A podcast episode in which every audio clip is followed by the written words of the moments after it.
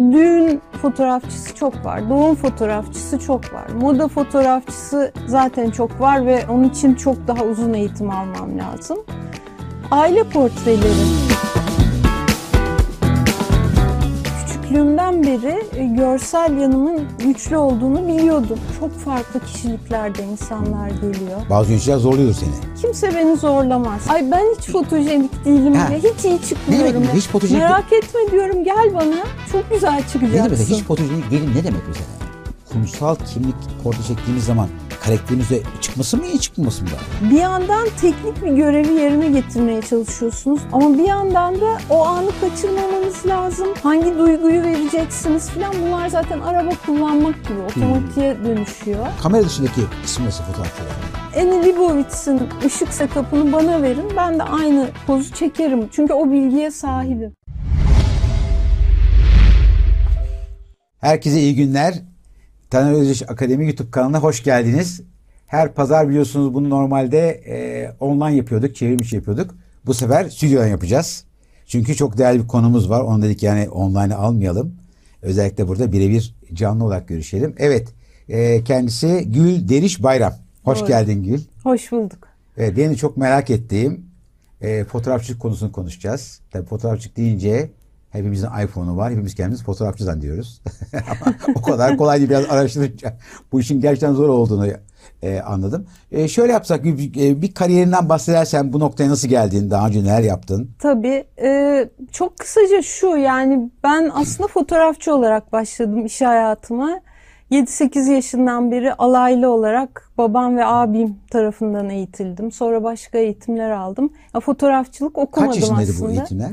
Yani 7-8 yaşında ilk refleks makinalarla, zenitlerle falan biz başladık ama evde yani komple set vardı. Makrolar, mikrolar, işte 2x'ler falan.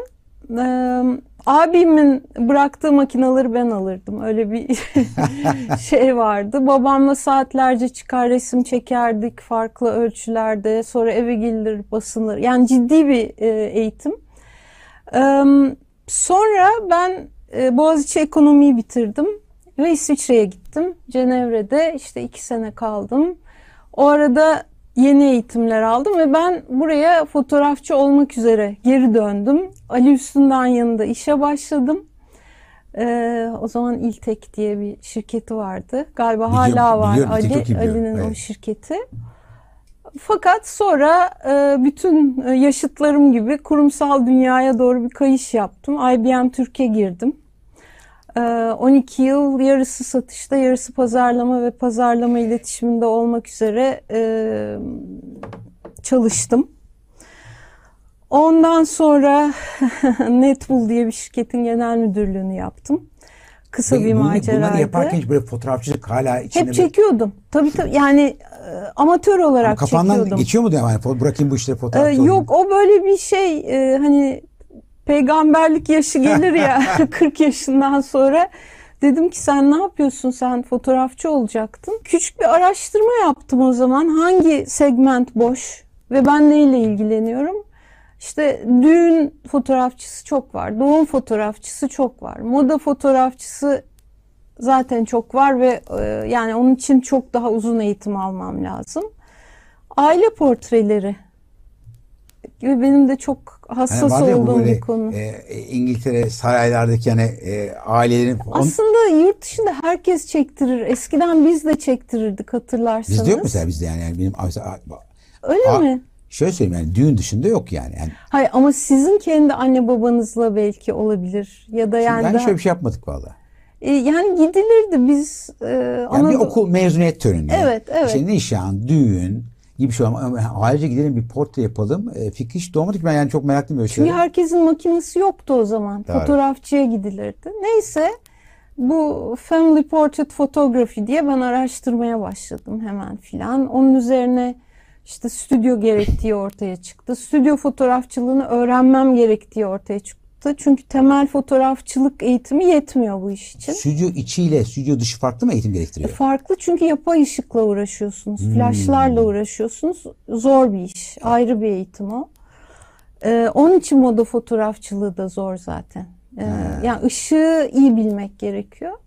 Neyse o eğitimleri aldım. Bir business plan yaptım kendime. Sonra bir portfolyo hazırladım. Sonra PR yaptım çünkü IBM'de çok uzun yıllar PR'la uğraşmıştım zaten. İşte basın bültenleri, e, röportajlar filan ve böyle bir giriş Peki yaptım. bu kurumsal şirketi çalışmanı, çalışman diğer fotoğrafçılara göre senin yani bir ayrıcalıklı yapıyor mu? Şöyle e, bir süre sonra tamamen kurumsal portreye yöneldim. Ha tamam. Çünkü çok iyi bildiğim bir alan. Yıllarca yöneticilerle çalıştım. Ona gireriz daha sonra gireriz oldu. detayına. E, ayrıcalıklı yapıyor tabii sizi. Ha, yani sokak yani normal yetişmiş, hiç iş hayatında çalışmamış e, bir kişinin portre fotoğrafçı yapmasıyla senin yapman arasında bir fark var yani. O, o- ona, ona, Muhakkak iletişim açısından bir de disiplin açısından çok büyük bir fark var. Hmm, anladım. Yani çünkü sanatçılık biliyorsunuz daha böyle şey disiplinsizlikle filan e, özdeşleştirilir. E, kurumsal hayatta olunca trafik engel olmazsa Peki, kurumsal hayatta çok hep yani ben hala kurumsal hayattayım. Ee, çok duygularımızı yönetmek zorunda kalıyoruz. Hep olduğumuz gibi olamıyoruz gibi. E şimdi böyle o fotoğrafçılıkta tamamen daha özgür, e, sanatsal ruh gerektiriyor. O kurumsal e, maskemiz veya kurumsal hayattaki edinmiş olduğumuz alışkanlıklar fotoğraf çekerken seni engellemiyor mu? Yani yine oraya tekrar aklına geliyor mu? Sanki o fotoğraf çekerken hiç engellemiyor. Çünkü o seçilmiş davranışları o kadar uzun süre yaptık ki yani satıcıyken özellikle. E, tabii ki herkesin kendi stili var ama e, benim her zaman kendi stilim vardı. Hiçbir zaman agresif bir satıcı değildim. Hep anlamaya çalışan e, bir satıcıydım. Şimdi o özelliğim çok işe yarıyor. Şey çok işe yarıyor. Yani e, negotiation, görüşme tekniklerini geliştirmiş Müzakere. oluyorsunuz. Heh, müzakere müzakere teknik. teknikleri o çok işe yarıyor. Çünkü çok farklı kişiliklerde insanlar Hmm. geliyor. bazı yöneticiler zorluyordur seni. E, kimse beni zorlamaz. Ne yapayım? Mesela zor zor zor, zor bir e, e, müşteri e, e, ne ne nasıl ne, nasıl zor? Herkesin bir yumuşak noktası vardır muhakkak. Ee, yöneticiler genelde erkek yöneticiler özellikle de tutuk oluyorlar. Bunun birkaç sebebi var. Birincisi erkek olmaları. İkincisi işle yani akılları hep işte oluyor. Yani çekse de gitsem. Yani sizi sadece böyle bir silah olarak görüyor. Arkada kim var görmüyor. Ben oradan çıkıyorum e, ve onu rahatlatmaya çalışıyorum ve burada bir insan daha var. Onu göstermeye çalışıyorum. Yani e, ben size doğrultulmuş bir silah değilim. Sizin en iyi halinizi e, çıkarmaya çalışan birisiyim aslında. Bunu mesela e, Denizbank'ta yaşadık. Denizbank o zaman Belçikalılarla çalışıyor. Bir iki dakika anlatabilir miyim? İşte ne kadar program ya. Tamam. Hiç, hiç sıkıntı yok. Şimdi Sadece ben şöyle yapacağım. Program bitiminde yani bu soruların bittikten sonra kısımda sanki ben bir müşteri geleceğim onu bir canlandıracağız. Yani Tamam, ben tamam, şu niye iş yapıyorum bunu? Daha sonra sana gelmek isteyenler ne yaşayacaklarını bilsinler. Evet. Şimdi bir Belçikalı genel müdür var e, ve onun odasında çekim yapıyoruz. Dolayısıyla son derece rahatsız. İşini yapamıyor. Orada bir sürü insan koşuyor, ediyor filan. Geçti kameranın, sıra ona geldi. Geçti kameranın karşısına. Yani bana o kadar kötü bakıyor ki bakın dedim. Bugün sizden güzel bir poz almam gerekiyor. Ee, biliyorum dedim or- orada sizi bekleyen işleriniz var. Burada biz sizi rahatsız ediyoruz. Ama ne olur bir anlığına dedim. Güzel bir şey düşünün. Aa işte torunumu düşüneyim dedi. Tak o anda bastım ve yani e, bitti çekim. yani o, o, o anda o torun düşünürken ki kareyi yakalamış oldu. O kareyi yakaladım ve harika bir kare oldu. Dünyayı belki kendi bıraktı belki de. Kendini o an bıraktı. Genelde onu sağlayabiliyorum. İnsanların hani o soft spot dediğimiz e, tarafını e, yakalayıp onları rahatlatabiliyorum. Bence benim en büyük farkım bu. Çünkü genelde mesela özellikle kurumsal hayatta fotoğrafçılık yapanlar egoları da yüksek olduğu için fotoğrafçı, sanatçı filan e, kafa kafaya geliyorlar yöneticilerle. Yani o anda o durumu yönetmeye çalışmıyor. İşte burada ben fotoğrafçıyım, ben ne dersem onu yapacaksın.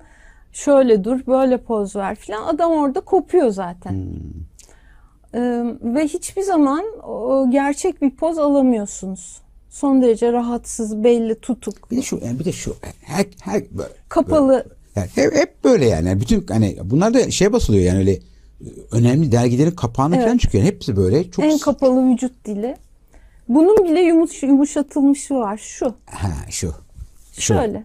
Şöyle çok hafif dokunca. kendinizi tutuyormuş gibi ama standart e, portre pozları vardır. Headshot pozları. Elleriniz gözükmez ama sizi düzgün gösterir.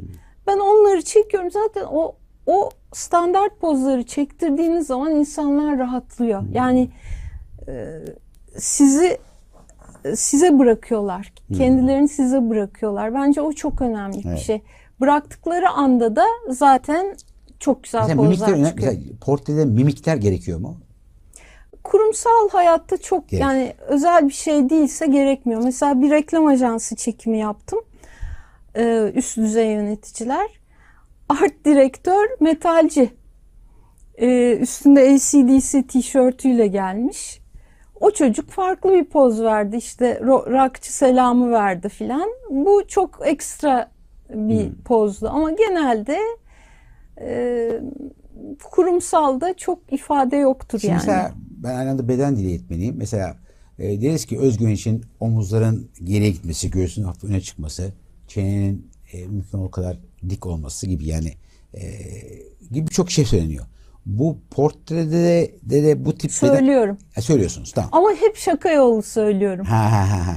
Yani karşı karşı bunu tam net söylemiyorsun yani. Ee, Böyle- yani böyle- söylüyorum ama e, hiç bozulmuyorlar. Yani mesela herkeste bir şey eğilimi vardır. Kendini arkaya atar resim çekilirken. Hmm. ben tam gene, da ben öne atıyorum kendime. gene düşeceksiniz ki birazcık doğrulun diyorum. Çok şey. Bilinçaltı bir şey herhalde bu geriye atmak kendine. Değil mi yani? E, öyle yani Omuz kalkması da mesela çok yani şöyle bu şey olarak size doğrultulmuş bir silah gibi duruyor aslında. Doğru. Ve insanlar otomatik olarak savunmaya geçiyorlar. Halbuki hiç gerek yok. Ee, a- tabii çok poz veren insanlarda öyle bir savunma olmuyor. Onlar çok rahat. Mesela Hakan ateşi çektim.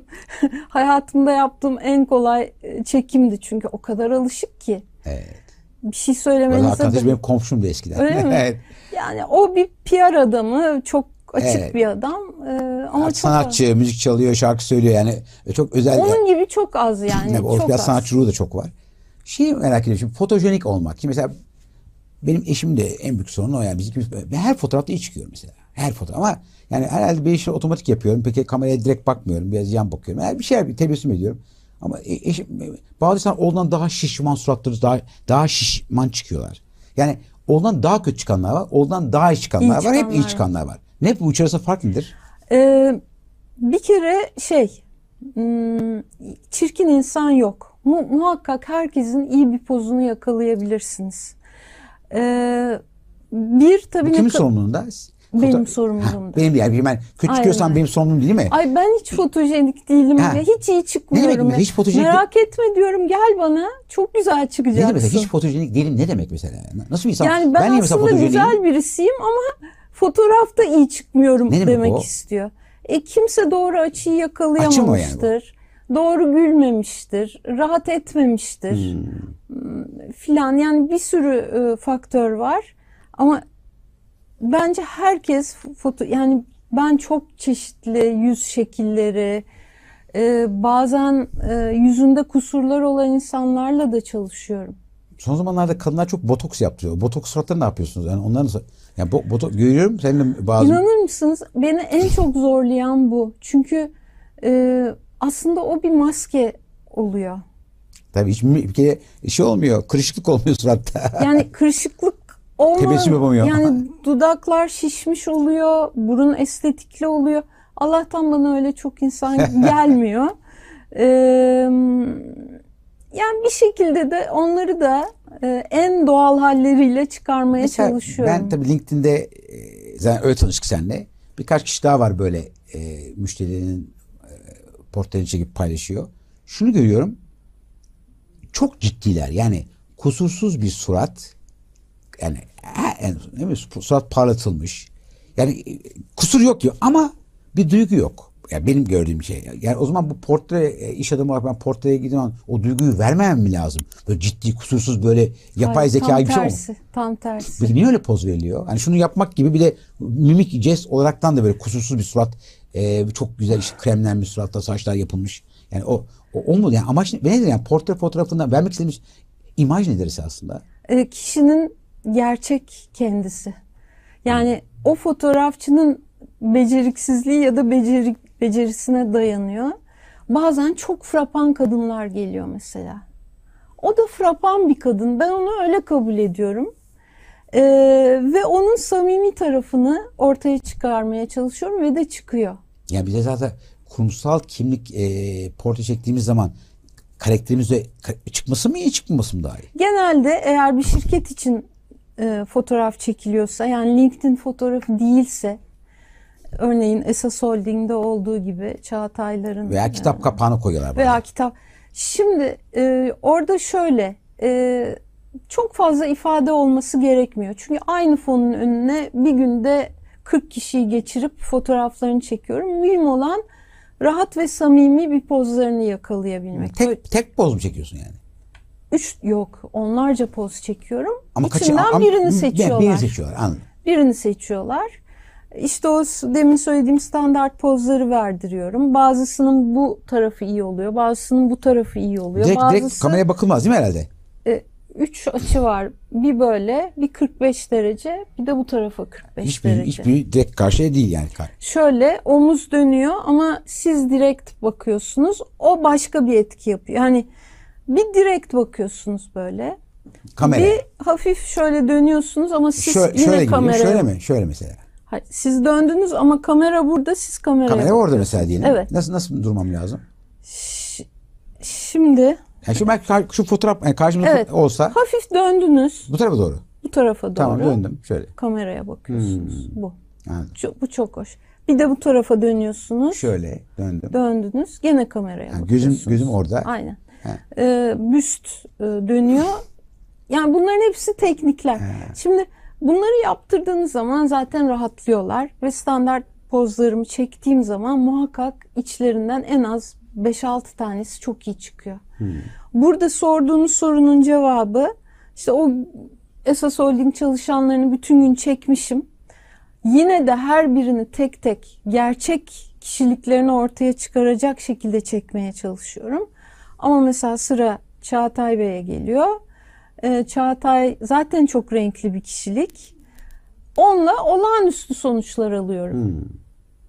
İşte Ali Sabancı'yla e, Onu mu çektin? Ali O, Sabancı o da mesela çok hareketlidir. ee, ama kamera karşısında rahatsızdı ve Rahatsız, ve orada beni görmüyor. Yani orada bir birileri fotoğraf çekiyor. Ben or- o zaman hemen kameranın önüne geçiyorum ve onunla bir iletişim kurmaya çalışıyorum ki kuruyorum.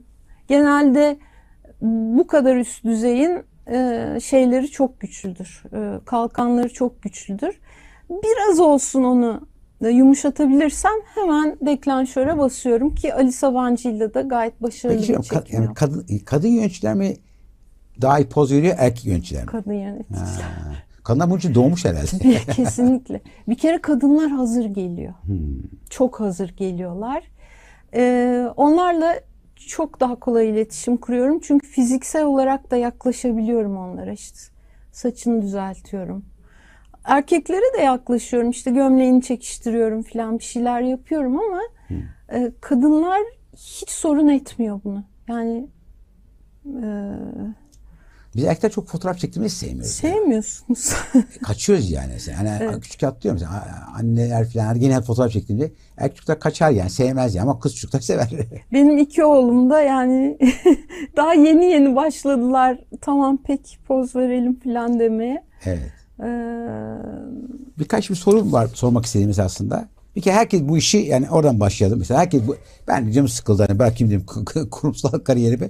Fotoğrafçı olmak istedim. Yani bu ne kadar yetenek ne kadar teknik bilgi. Valla yüzde otuz civarı yetenek. Onun dışında Yeteneğim yoksa yapamam mı yine? yo gene yaparsınız. Daha Yani çalışmam mesela lazım. herkes şarkı söyleyebilir. Ama bazıları olağanüstü söyler. Yeter ki biraz şan eğitimi alın. Yani bu da öyle bir şey. Ee, Ama göz var burada ya. O göz. Yani gözün arkasında bir ya şey. onu bile öğreniyorsunuz. Yani onun bile teknikleri var işte. Kadraj teknikleri var, kompozisyon teknikleri var. Onları okursanız, e, eğitimini alırsanız çekebilirsiniz. Ama olağanüstü fotoğraflar olmaz da daha vasat Dünyanın fotoğraflar en olur. pahalı fotoğrafçılar var böyle yani görüyorum yani genelde magazin. Bunlar yani diyorsun yani öyle, bunlar nasıl yani bir, şey- daha mı deha yani normal bir fotoğrafçı yani iyi yetişmiş diyelim. Deha o deha ne yapıyor? Yaptığı şey ne? Işığım daha yanıyor. Yani baş kafasında bir şeyler mi hayal ediyor? Ne yapıyor? Evet orada yani kreatif tarafları çok güçlü. Hmm. Ee, bence ki iyi de pazarlıyorlar kendilerini. Yani işte Annie Leibovitz duymuşsunuzdur. Bütün ünlüleri çeker, herkesi çeker. Artık 70'li yaşlarında hala çok aktif. Yani Annie Leibovitz'in ışık setup'ını bana verin. Ben de aynı pozu çekerim. Çünkü o bilgiye sahibim. Ama işte o bir Biraz sihirli ekip işi bir, değil mi? Biraz ekip işi bu. inanılmaz bir ekip var. Ha, tek başına yapacağım bir şey yok. İnanılmaz. Bir stüdyoya iyi fotoğraf makinesi olmaz bu iş. Yani bir ekip lazım. Yani 3-4 tane en az asistan gerekiyor böyle bir şey için. 5 metre tavan gerekiyor. Ee, yaklaşık işte birkaç yüz bin dolarlık bir ışık yatırımı gerekiyor falan filan. Bayağı pahalı bir şey esasında. Pahalı bir şey. Evet. Peki bu dış dış yani, yani stüdyo dışında yani dışarı çekilen fotoğraflar ben görüyorum mesela ben Nişantaşı'nda oturuyorum. Bir sürü Rus mankenler onlar bunlar yani görüyorum mesela işte bu iyi markalarla falan. O dışarıdaki ile içerideki arasında ışık var. Dışarıdaki ışık çok oynama şansı yok. Yok. Orada da yapay ışıkla destekliyorlar Hmm, zaten. yapay ışık var orada. Yani akülü flaşlar var. Ee, onlarla yani benim stüdyoda kullandığım flaşları sokağa taşıyorlar.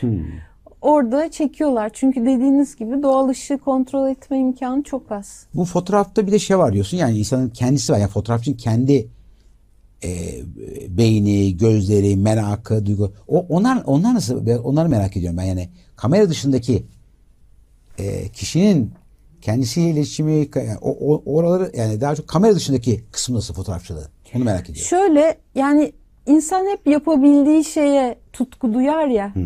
İyi yaptığı şey veya. e, iyi yaptığı şeye. Yani ben hiçbir zaman yazılımcı olmayı düşünmedim mesela. Ama küçüklüğümden beri e, görsel yanımın güçlü olduğunu biliyordum. E, ve bunu fotoğrafçılıkla ifade ettim. Hala da çok heyecanlanıyorum. Yani ben ona imaj avcılığı diyorum. Mesela Mısır'a gittiniz. Evet. Ee, Mısır'da piramitlere herkes bakıyor.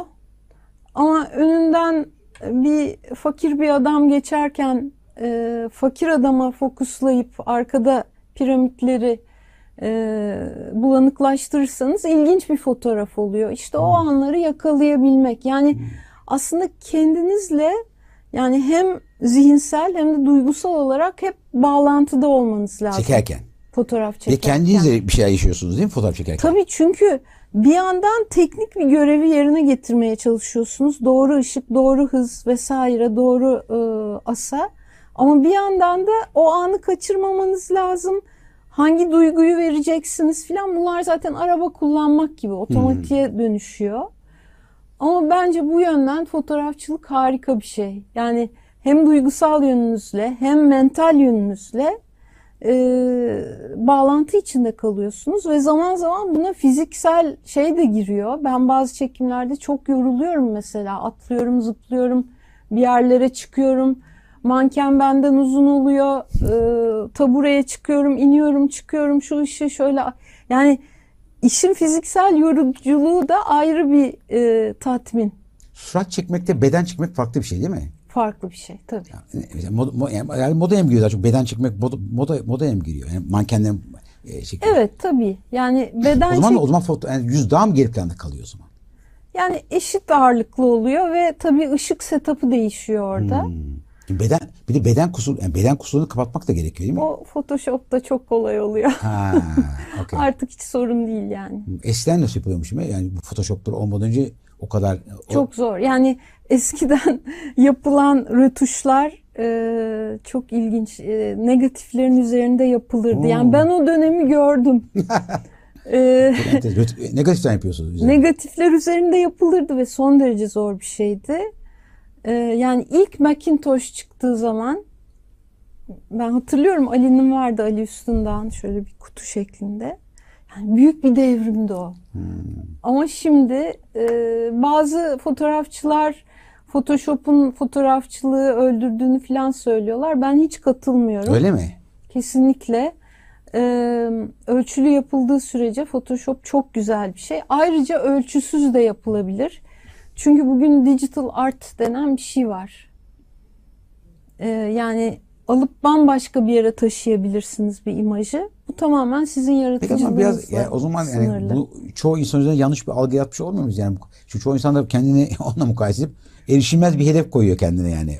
Ee, onda kesinlikle katılıyorum. Ben başka bir şeyden bahsediyordum Anladım, anladım. aslında. Daha sanatsal çalışmalardan. Ee, ama o- ona kesinlikle katılıyorum. Aşırı inceltilmiş beller, e, büyütülmüş göğüsler bunlar hep yanlış beden algılarına yol açıyor ve inanır mısınız Instagram'da kızlar bu filtreleri kullanıyorlar Ha biliyorsunuz. doğru. O filtreler gibi estetik ameliyat yaptırıyor kadınlar artık. Bu korkunç bir şey aslında bir davranış bozukluğu. Ee, benim fotoğraflarımda katiyen bunu bulamazsınız. Yani şöyle en ufak piksele kadar yaklaşın bütün hatlar görünür. Hiçbir şekilde o Portre fotoğrafçılığında Photoshop var mı? Hem de çok Öyle mi? skin retouch denen Yani bu yani CEO'lar Photoshop istiyor mu? e, mecburum yapmaya. Allah Tabii. Allah. Ama Ama doğallıktan aslında- uzaklaşmış olmuyor o zaman yani. Hiç Ama uzaklaşmıyor. işte ben, ben, ben kendimi hani madem siz diyorsunuz yani herkesin içindekini dışarı çıkıyoruz, herkesin içi kişi o, o zaman yani ben ben ben tam pen olmuyorum yani biraz benim Yani şöyle bu skin retouch denen e, şeydeki yani e, ciltteki rahatsız edici e, kusurları mesela o gün bir sivilceniz vardır. Ama ben sizin kırışıklıklarınızı asla yok etmem. E, ya da o gün gözünüz kanlıdır mesela. Damarları temizlerim. Bu kadar. Anladım, anladım. Ya da şuraya Esen, bir saç esen ben televizyon düşmüştür. programı çıkarken fondöten falan mesela. Aynı şey değil mi esasında? Fondöten. Şimdi şöyle e, televizyon ışığı farklı. Gördüğünüz gibi şu bu sabit ve çok güçlü ışıklar. hatta burada çekmek isteyip bu ışıklar olmaz dediniz E, mesela. yani şu anda benim sürdüğüm fondöten bile yetersiz geliyor olabilir. Ama bizim kullandığımız para flaşlar e, bu kadar güçlü makyaj gerektirmez. Biraz makyaj gerektirir, çok değil. E, ama stüdyoda çok ağır yani makyaj. makyaj esasında ışığı mı kırmış oluyor? Makyaj ışığı mı kırmış oluyoruz bir yerde? Evet, kusurları e, çok ortaya çıkarıyor. Dolayısıyla yani Işık stü- mı çıkarıyor kusurları? tabii yani ne kadar e, güçlü şu anda mesela kaç tane ışık bize doğru gelmiş vaziyette. E, dolayısıyla sabit ve video çekiminde daha da güçlüdür ışık. Ama ben hiçbir zaman böyle e, yani kalıp gibi makyaj istemem. Çünkü bizim o kadar makyaja ihtiyacımız yok. Biz fotoğraf çekiyoruz. Bizim para flaşlarımız bu kadar güçlü değil. Ve bir an çakıyor. Bu sürekli e, yanıyor. E, ancak çok dramatik bir etki almak istiyorsam hani sonuna kadar açıp belki e, flaşı patlatabilirim. E, ama çok heyecan verici bir iş. Yani ne e, elde etmek istediğinize Bir bağlı. taraftan yorucu gibi gözüküyor bir taraftan da. Değil mi? Ama Çok, çok dikkat gerektiren bir şey çünkü. çok dikkat gerektiren bir şey. Çoğu da enerji. Çok ama e, ustalaştıkça tabii daha rahat, daha konforlu davranıyorsunuz. Buradaki en büyük değişken insanın kendisi. O gün nasıl biri gelecek? Ay, e, şey şey e, portre çektiğin kişi mi? Kişi. Kişilik mi? aynen. e, Portre çektiğim kişi. Kişi mi önemli? Aynen öyle. Yani çünkü ben ışığı kontrol edebilirim. Kameramı biliyorum. Ee, neler yapabileceğimi biliyorum. Kişiyi biraz önceden tanıyıp ona göre sert ışık mı kullanacağım, yumuşak ışık mı kullanacağım. Bütün bunları biliyorum. Ama o kişi geliyor. Ee, genelde ben onları böyle e, gayet yumoş bir şekilde yollarım. Çok iyi bir ilişki kurarız ve giderler. Başına geçen komik bir hikaye var mı mesela böyle? İşte bu Belçikalı hikayesi var. Onun dışında e, çocuklarla çok zorlanıyorsunuz tabii. Portre. Aile portresi mi yoksa tek başına? Durmuyorlar çünkü. Tek başına. Tek başına durmuyorlar. O- Onda da bir şekilde anneliği kullanarak falan bir şeyler yapabiliyorsunuz. Ben şey soracağım şimdi bu iPhone olayı hepimiz iPhone var şimdi 12'si 13'sü neyse devamlı artıyor. Yani hatta konuştuk yani e, sonunda şey demiş yani iPhone e, kameranın içinde bir yazılım var. E, birçok birçok yeteneği var kameraların iPhone'da olmayan. Doğru mu? Doğru. Ha. Ama yine de iPhone çok kötü yani çe- çekilen fotoğraf çok kötü olmuyor. Çok muhteşem oluyor hem de. iPhone Yani çekilenler. bunda neler yapıyor. Hele hele son e, sürümlerden sonra e, yani iPhone inanılmaz şeyler yapmaya başladı. 12 mi 13 mü hangisi? Ben 11 ile bile çok güzel şey Pro Biraz, Max ta- bu. buradan biraz tüyo verebilir misin bize? Yani iPhone çekenler yani özellikle portrede ne yapabilir mesela? Na- Nasıl kullanabilir kamerasını veya hangi özelliklerini kullanması lazım ki iyi bir portre Ee, fotoğrafı çıksın? hemen bir iki tüyo vereyim. Bir kere e, portre modunda çekebilirler. Ne demek oluyor mesela portre mod bende var. Ne demek oluyor portre? Portre modu arka kısmı bulandırıyor. Hmm, arkayı. Ama onu da iyi kullanmak lazım. Çünkü o arka tarafı bulandıran yazılımı henüz tam çok Bir normalde fotoğraf mükemmelleştiremediler. modu var. Yani Fotoğraf modu her zaman en e, korumalı moddur. Fotoğraf modunda çekebilirsiniz. Yeter ki e, bir metreden fazla portresini çekeceğiniz kişiye yaklaşmayın. Sonra e, ne e, e, evet. imaj bozulmaya başlar. öyle mi? E, e, Daha uzaktan yani ne çok uzak ne çok yan. Bir metre civarında iyidir. Ondan sonra onu siz editlerken isterseniz yaklaştırırsınız. Orada bir sürü filtre de koyuyoruz daha sonra aslında. Yani filtrelerle oynuyoruz ama onlar bo- bozuyor değil mi herhalde renkleri falan? filtre kullan. Yani şöyle fotoğrafı çektikten sonra iPhone'da ki bunun için temel fotoğrafçılık bilgilerine ihtiyacınız var. Onu Var, söyle- söylemem lazım. Ee, şeyi iyi öğrenmek lazım. Yani iPhone'un üzerindeki kendi düzenleme programı var ya. Hiç öyle ek bir aplikasyon değil. Hani düzenle diyor. Oradaki ayarları iyi bilmeniz lazım. İnanılmaz fotoğraflar elde edebilirsiniz. Hiç filtreye falan da ihtiyacınız yok. İPhone hangi özelliğinde var yani mesela? Hangi özelliğinde var? O- Düzenle yani resimlere giriyorsunuz. Tamam. Düzenle diyorsunuz. Hmm, anladım. E, çektikten sonra diyorsunuz. Çektikten sonra. Çektikten sonra. Ha, tamam. Yani çok sıradan ışığı böyle e, sönük bir fotoğrafı bile müthiş bir fotoğraf haline getirebilirsiniz. Şu mesela şu kedi resmini düzenle dediğim anda şuradaki basit düzenleme fonksiyonlarını kullanarak ben bunu bambaşka bir fotoğraf yapıyorum. Peki iPhone nerede kısa kalıyor? Yani nerede nerede kameraya baktığımız zaman nerede nerede? Şimdi şöyle fiziksel e, hardware var, donanım var, bir de yazılım var. Doğru. Şimdi donanım olarak bunun 3-4 kamerası var. Biri ön kamera olmak üzere. Bunlar çok iyi lensler. Ama hiçbir zaman e, buradaki benim şu e, makinamın üzerindeki bu lens gibi değil. Çünkü bunun içinde birkaç lens var. Ve burada bir perde var. Gerçek bir perde var. E, dijital bir perde değil. Bununkisi dijital. Şak açılıp kapanıyor. Bu bir. E, dolayısıyla görüntü kalitesi olarak bu lensin sağladığını henüz sağlayamıyor. Belki Bayağı şey- ileride evet, evet. Koca- belki ileride sağlar. İkincisi de e, makinenin kapasitesi, renk uzayı, işte yani dona yazılım tarafı. Yani bunun üstünde bir yazılım var. Biliyorsunuz iOS'a sürekli güncellemeler Doğru. geliyor. Ve aslında her seferinde fotoğrafı işleyen yazılım daha da mükemmelleştiriliyor. Ee, ama hiçbir zaman bunun içindeki yazılıma yetişemiyor. Anladım. Çünkü benim bundan elde ettiğim bir imajın boyutu 60 megabayt. Hmm. Burada en fazla 10 megabaytlık Oo, bir. Bayağı fark var. Evet. Altı. Gerçi bu daha özel bir makine. Bu orta format yani Hasselblad ayarında bir makine. Ee, refleks makinelerin en üst şeyi oluyor. Ee, bunda ekstra renk, ekstra veri var.